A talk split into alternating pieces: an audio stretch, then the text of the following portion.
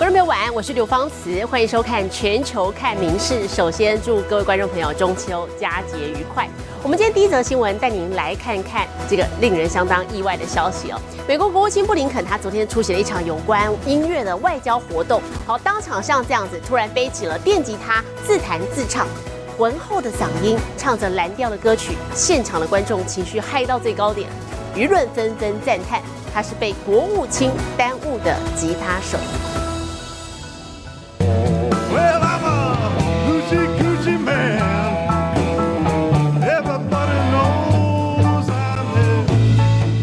美国国务卿布林肯周三出席国务院音乐外交倡议活动，穿西装不演讲，竟背起电吉他大秀歌喉。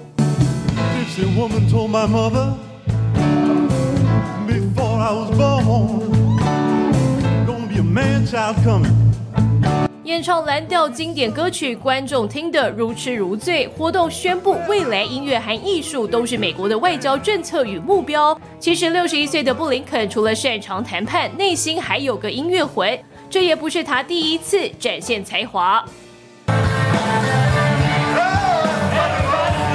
身体绿豆像个职业摇滚乐手。2016年，布林肯担任副国务卿时，出席英国驻美大使馆活动，曾和知名音乐家合作表演拼外交。过往布林肯甚至还组过乐团发表单曲，简直是被国务卿耽误的电吉他手。而布林肯不放过任何结合外交与音乐的机会。今年4月，布林肯遇上同样爱唱歌的南韩总统尹锡悦，忍不住惺惺相惜。Long time ago.Remember how the music used to make me smile. If you feel moved to deliver another performance, don't let the music die, Mr. President. 政治常遇的严谨冷静外，不吝展现对音乐热爱的政治人物，意外让会议星光熠熠。民视新闻联新综合报道。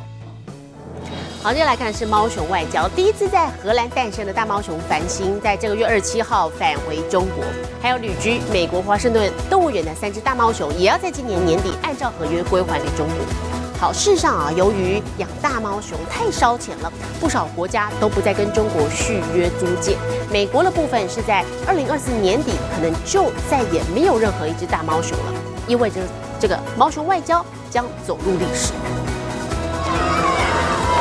在荷兰民众欢送下，3岁的范星踏上归乡路，回四川老家。远方虽然舍不得，但也松口气。In the wild, we know that panda cubs leave mom before they are 2 years old, and Fanqing was already over 3 years. For Gwen, it is better now. For the mother, it is better that Fanqing has left and she has her own.Enclosure now. 园方表示，猫熊阿布对自家熊孩子近来行为有些粗暴，在生物性上，范星确实该独立，而现实上，按照租借合约，这第一只在荷兰出生的猫熊得要在4岁前还给中国。Diversiteit, maar ook een bijdrage blijft leveren aan de relatie tussen Nederland en China.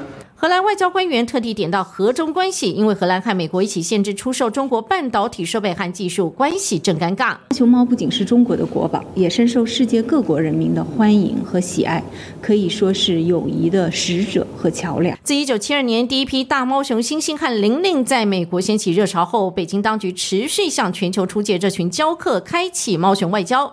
但数十年过去，大猫熊魅力消退，加上光是租金1年就要烧$100万，让不少国家养的辛苦，包括日本、英国在内，纷纷表示不再续约。芬兰甚至想要提早还回去。美国4家拥有猫熊的动物园，圣地牙哥2019年就全还了。孟菲斯动物园今年送回暴瘦脱毛的鸭鸭，还引起中国小粉红叫嚣。U.S. and Chinese scientists say she has a genetic condition affecting her skin and fur.华盛顿动物园预定今年底归还园中最后3只猫熊。亚特兰大动物园若不再与中国续约，2024年底也将把猫熊一家4口送回。届时美国猫熊数量归零，将是超过半世纪仅见，而美洲猫熊外交也彻底回不去了。每日新闻综合报道。中国房产集团恒大的风暴不断的扩大，那么继集团的主席许家印被因为涉嫌违法犯罪这个采取了强制措施为理由带走调查之后，还有许家印的二儿子，也就是曾经主导恒大财富的许腾鹤，今天也传出被带走了。跟许家印技术性离婚的前妻丁玉梅，则是悄悄离开香港，目前不知身在何处。中国恒大集团主席许家印才传出遭警方抓走协助调查，28号恒大系港股就集体停牌。没想到29号，许家印的二儿子曾负责恒大珠三角业务的恒大财富总经理 Peter Hsu 许腾鹤，竟也经传被带走。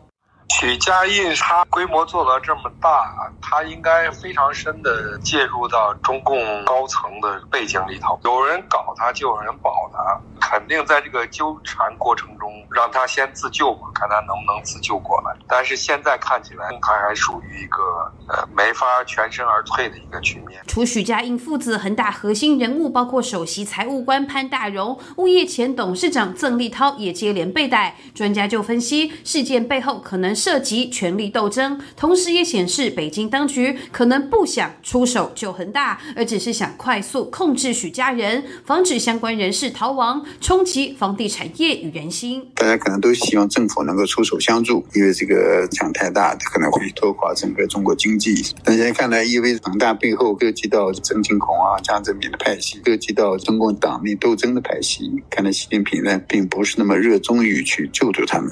实际上，外传与许家印技术性离婚并拿到巨额分红的前妻丁玉梅，也已经及时离开了香港，目前不知身在何处。许家印就是苦出身、穷出身啊，一路杀上来，那做到这个规模的话，一路上保驾护航的不知道多少人，应该都是有权有势力的吧。路上又跟他分享了一。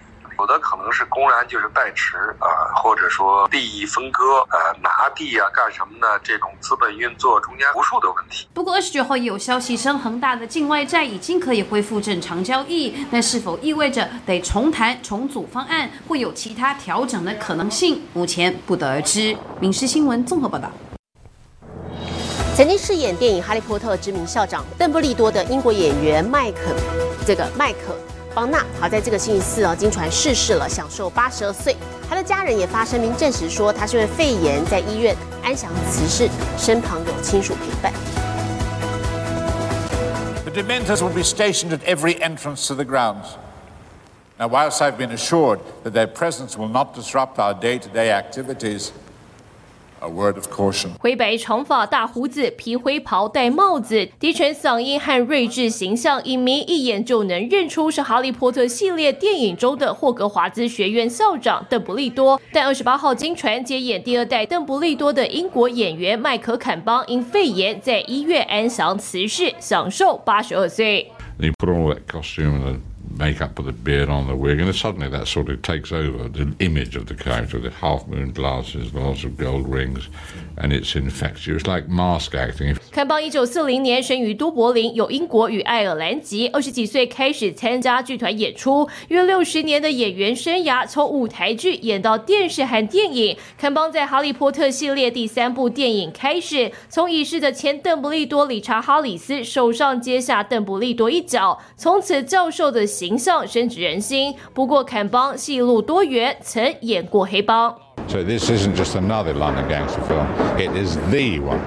说话很劲十足，跳脱慈祥形象。坎邦的演艺路多次获奖，包括4座英国影艺学院最佳演员奖。1999年，他在戏剧界的贡献受到当时的女王伊丽莎白2世认可，因而被封为爵士。而邓布利多曾说过的台词“死亡不过是另一场伟大的冒险”，如今成了影迷最后的安慰。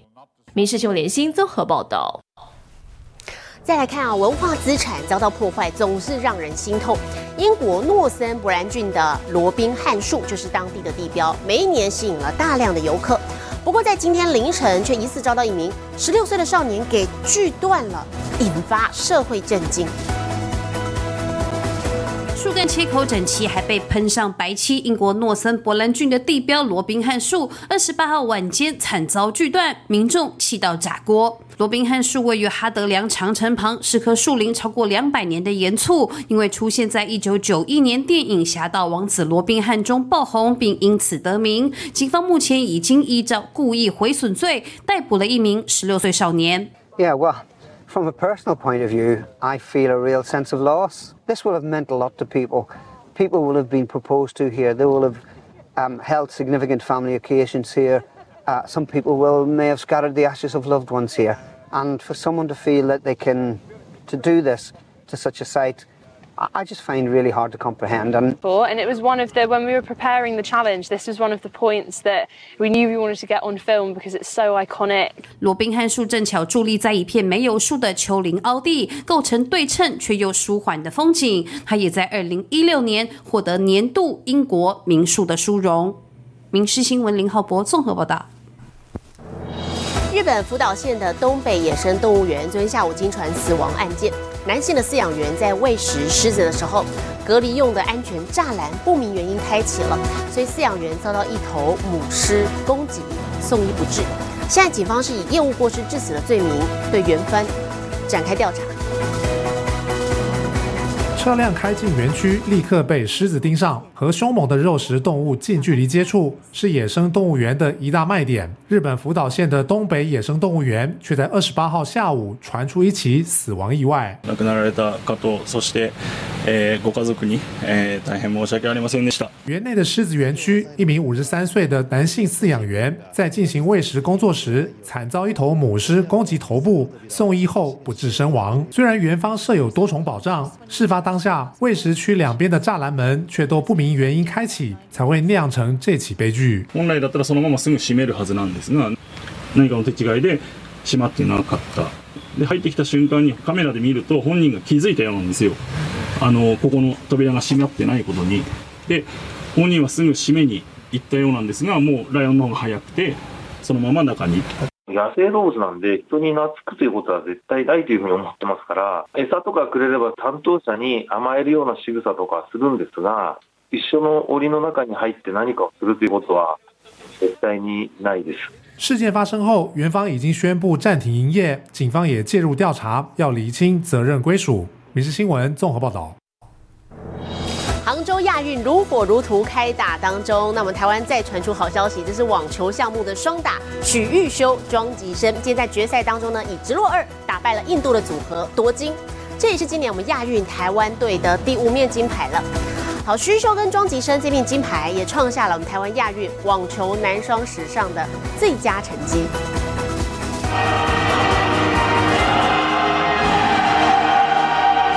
带上金牌，许昱修首创亚运，搭档庄吉生就站上颁奖台，为台湾网坛缔造历史新纪录。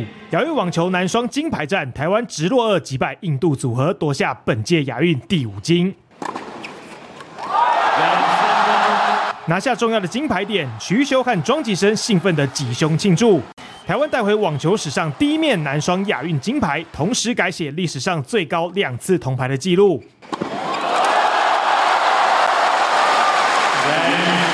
这场金牌战，许昱修和庄吉生默契绝佳，首盘先破对方发球局，以6-4率先拿下。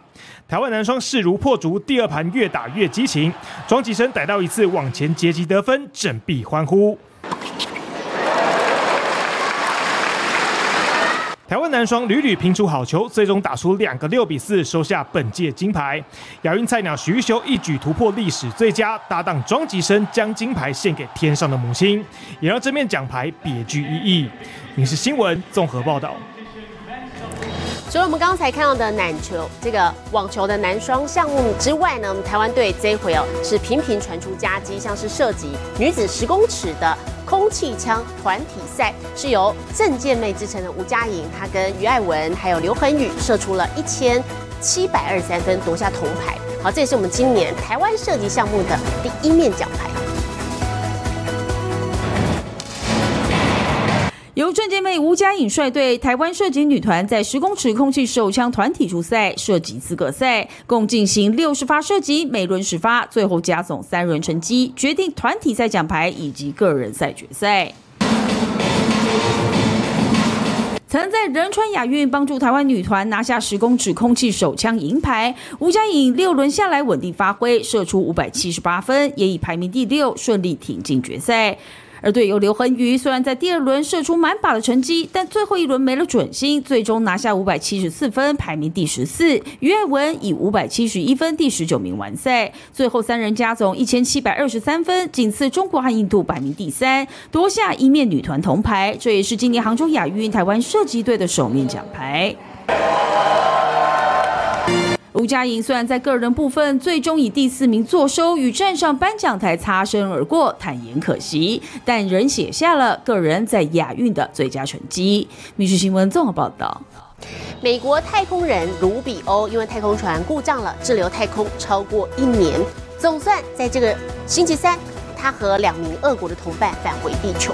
那么这回的意外也让卢比欧成为单次太空旅行最久的美国太空人。美国太空人卢比欧超过1年的惊奇太空之旅总算画下句点。台湾时间27号晚上7点多，卢比欧和他的2名俄国伙伴佩杰林和普罗科皮耶夫搭乘俄罗斯太空船，从国际太空站返回地球。三人在哈萨克城市杰兹卡茨干附近降落。Members being presented with fruit. 3名太空人虚弱不堪，长期在无重力、太空辐射的环境生活，身体容易出状况，骨质疏松。肌肉萎缩、心血管活动减慢，还有视力问题，都需要很长的时间复原。根据俄罗斯太空联邦总署表示，他们在太空待了370天，又21小时和22分钟，是国际太空站计划的最久纪录。卢比欧自己也创了美国太空人单次最久太空旅行的纪录。If anything, right, there's a little bit of nerves about the whole big picture of going to space for the first time, spending 6 months up there. 其实这三人原本只需在太空待上半年，但陨石碎片的撞击造成他们搭乘的太空船冷却剂外泄，俄方因此派出另一艘太空船，以便9月15号新组员接替后让他们返家。当前美俄两国因为乌克兰战争关系紧张，国际太空站就成了双方罕见的合作场域。民视新闻林浩博综合报道。他们邻近的日本一向有这个各种别开生面的传统习俗或者是活动。那么其中我们要带来看是在佐贺县的右德稻荷神社，昨天开始举办夜间限定的狐狸娶亲活动。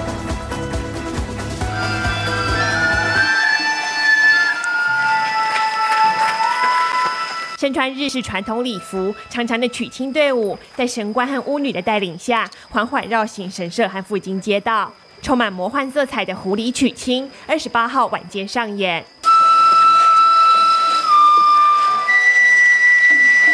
位于佐贺县鹿岛市的右德稻荷神社是日本3大稻荷神社之一。由于在日本的传说当中，狐狸是稻荷大神的使者，因此举办的活动也和狐狸有关。除了游行之外，神社境内和附近的商店街也进行夜间点灯。顺着阶梯一路爬升，七彩灯光下的神社建筑就映入眼帘。参观民众可以戴着狐狸面具，沿着灯笼照亮的小径，在夜间的庭园和街道走走看看，还能前往神社本殿欣赏绚烂的灯光秀表演。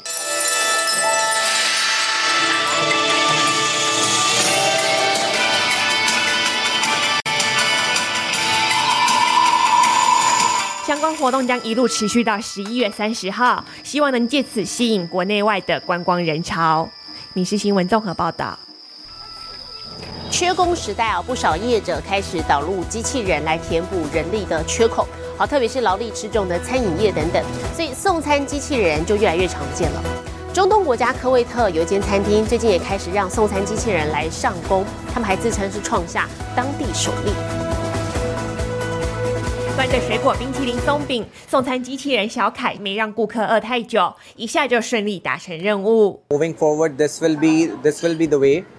It cannot be 100%, I would say, but at least yes, 60-40, 60 human and 40 robots. Yes, why not? It will replace.科威特这间餐厅团队近日增添新血，派出体力好、效率佳的机器人来送餐，顾客满意全写在脸上。And we just press the number of the table.And this one already programmed, so this one the robot will direct sample, we press the table 1, we go to the table 1.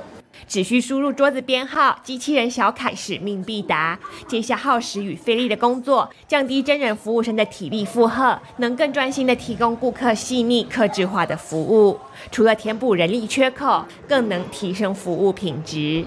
هيساعد الموظفين يمكن يسرع عملية العمل، بس ما بتوقع إنه يأخذ مكان الموظف، بس نحن مع إنه يكون زيادة بعدد الروبوت بالمكان، ما عنا مشكلة أبداً。大缺工时代，机器人上阵似乎正逐渐成为未来趋势。民视新闻陈以婷综合报道。详细的国际天气，我们接着把时间交给 AI 主播敏熙。Hello， 大家晚安，我是民视 AI 主播敏熙。